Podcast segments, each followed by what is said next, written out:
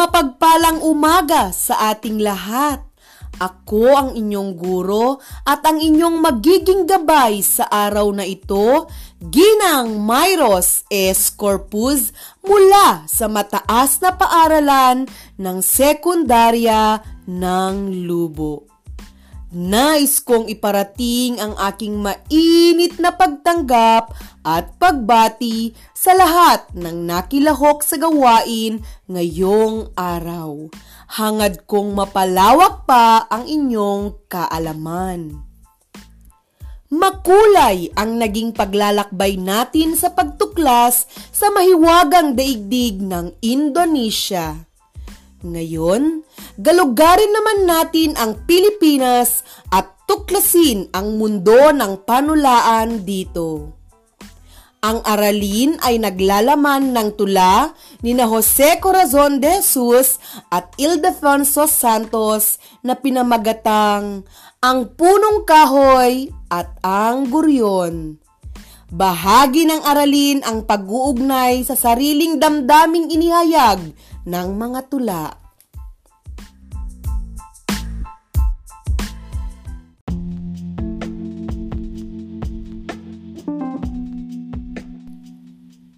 Simulan natin ang ating aralin gamit ang inyong matang mapanuri.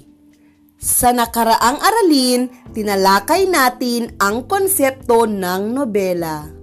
Bahagi rin sa talakayan ang mga pahayag na ginagamit sa pagbibigay opinyon na makatutulong sa mga mag-aaral upang makapagbigay ng sariling interpretasyon sa mga pahiwatig na ginamit sa akda.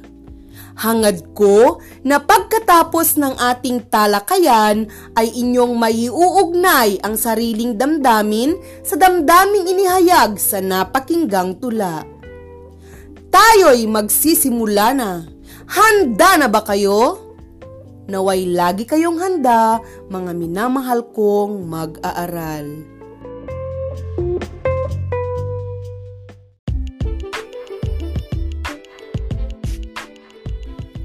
Ang module na ito ay naglalaman ng akdang tula ng Pilipinas na lumilinang sa mga batayang kasanayan ng Filipino 9. Nakatuon ang pag-aaral sa mga tulang akda mula sa Pilipinas at sinusuri ito upang lalong maunawaan ang hatid ng bawat saknong na kaugnay sa buhay ng bawat mag-aaral. Ngayon, ano bang naalala nyo tungkol sa tula? Ang tula ay isang uri ng panitikan na pinagyayaman sa pamamagitan ng paggamit ng tayutay at malayang paggamit ng mga salita sa iba't ibang estilo, kung minsan ito ay maiksi o mahaba. Ito ay binubuo ng saknong at taludtod na karaniwang wawaluhin, lalabindalawahin, lalabing animin, at lalabing waluhing pantig. Kaibigan, basahin mo ang tulang sinulat ni Jose Corazon de Jesus na pinamagatang Punong Kahoy. Pagkatapos ay ibigay mo ang hinihinging impormasyon sa ibaba. Ano kaya ang iyong maramdaman kung isa ka sa magiging biktima ng sinapit gaya ng tinuran niya sa tula?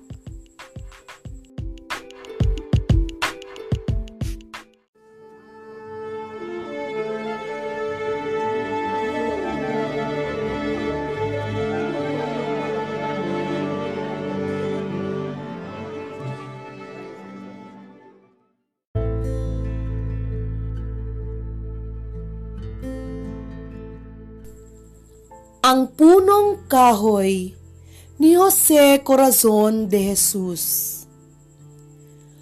Kung tatanawin mo sa malayong puok, ako'y tila isang nakadipang krus sa napakatagal na pagkakaluhod parang hinahagkan ang paa ng Diyos organong sa loob ng isang simbahan ay nananalangin sa kapighatian habang ang kandila ng sariling buhay magdamag na tanod sa aking libingan. Sa aking paanan ay may isang batis, maghapot magdamag na nagtutumangis. Sa mga sanga ko ay nangakasabit ang pugad ng mga ibon ng pag-ibig. Sa kinislap-kislap ng batis na iyan, asa mo agos ng luhang nunukal. At saka, buwang tila nagdarasal, ako'y binabati ng ngiting malamlam. Nagpapahiwatig sa akin ng taghoy, ibon sa sangakoy may tabing ng dahon, batis sa paakoy may luha ng daloy. Ngunit tingnan nyo ang aking narating, natuyo, namatay sa sariling aliw, Naging krus ako nang magsuyong laing at bantay sa hukay sa gitna ng dilim. Wala na, ang gabi ay lambong na luksa, panakip sa aking namumutlang mukha. Kahoy na nabuwal sa pagkakahiga, ni ibon, ni tao'y hindi na matuwa at iyong isipin ng nagdaang araw. Isang kahoy akong malagot malabay. Ngayon ang sangakoy krus sa libingan. Dahon ko'y ginawang korona sa hukay.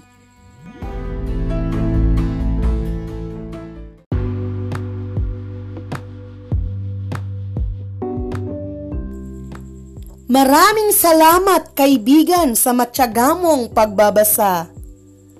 At upang higit mo pang mapalalim ang iyong kaalaman sa binasang tula, tara, simulan natin ang mga gawaing inihanda ko para sa iyo. Alam kong kayang-kaya mo ito. Ngayon, isa-isahin ang nabanggit ng may akda sa tula.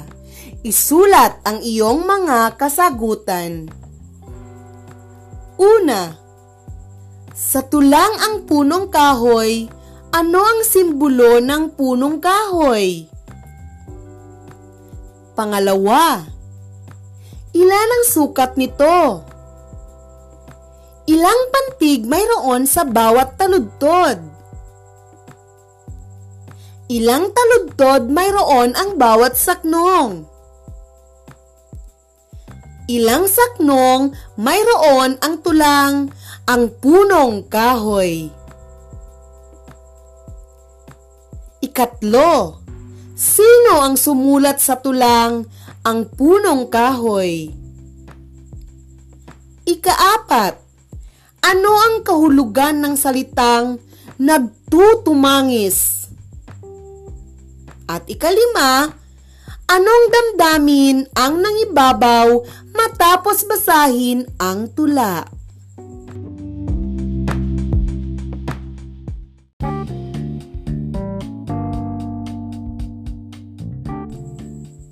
O di ba? Higit pang nadagdagan ang alam mo tungkol sa tulang ang punong kahoy. Oops! Isa pang gawain ang inihanda ko para sa'yo. Kayang-kaya mo ito. Sa pamamagitan ng gawain, matututuhan mo ang paksa, simbolismo o maging pananaw ng may akda na maaaring may koneksyon sa iyong mga karanasan. Panuto Isulat ang check kung ito ay may kaugnayan sa tula at X naman kung wala. Una, ang unang saknong ay naglalarawan sa may akda na nag-iisip. Nangangahulugan na ang may akda ay nagsimulang nagguni-guni. Ikalawa, sa ikatlong saknong, ang salitang batis ay nangangahulugang luha. Ikatlo, sa huling saknong, nag-iisip siya sa panahon ng kanyang kabataan. Ikaapat, ang tula ang naglalarawan sa isang taong naghihinagpis para sa kanyang buhay at paghahambing ng punong kahoy sa buhay ng tao. At ikalima, katulad ng punong kahoy, dumarating ang unti-unting pagkalagas ng mga dahon na ang tao sa kabila ng kanyang katagumpayan, nagiging malungkot ang pagtanda dahil nababago nito kasabay ng pag-inog ng mundo.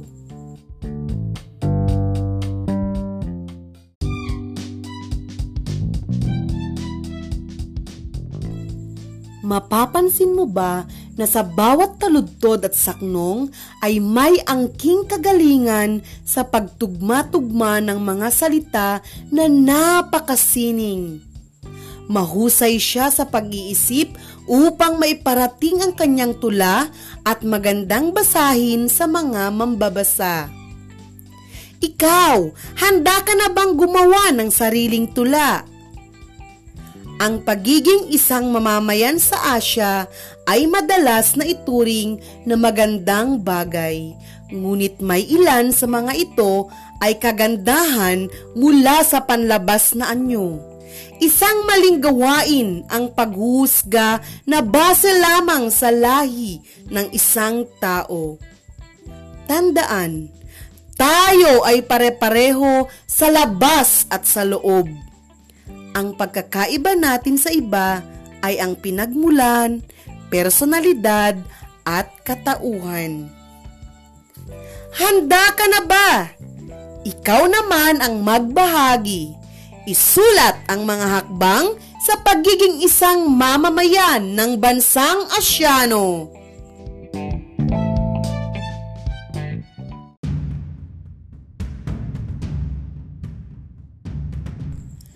Naku, hindi perpekto ang pagkain kung walang panghimagas. Alam kong kaya mo to. Tara, tunghayan natin ang susunod na gawain. Panahon na upang ibahagi ang iyong kakayahan na lumikha ng sariling kathang tula sa pagpapahalaga bilang isang asyano. Isulat sa loob ng bahay kubo ang iyong likhang tula. Kamusta? Umaasa ako na naging aktibo ka sa aralin natin sa module na ito. Naway malawak na ang iyong kaalaman sa tinalakay nating aralin. Narito ang panghuling gawain upang magiiwan ito ng impresyon sa iyong paglalakbay pumili ng dalawang saknong mula sa tulang ang guryon at bigyan ito ng interpretasyon. Muli, ako ang inyong guro, Ginang Myros S. Corpus. Manatiling umantabay sa mga susunod pang talakayan. Manatili sa loob ng tahanan para siguradong ligtas. Maraming salamat po. Paalam!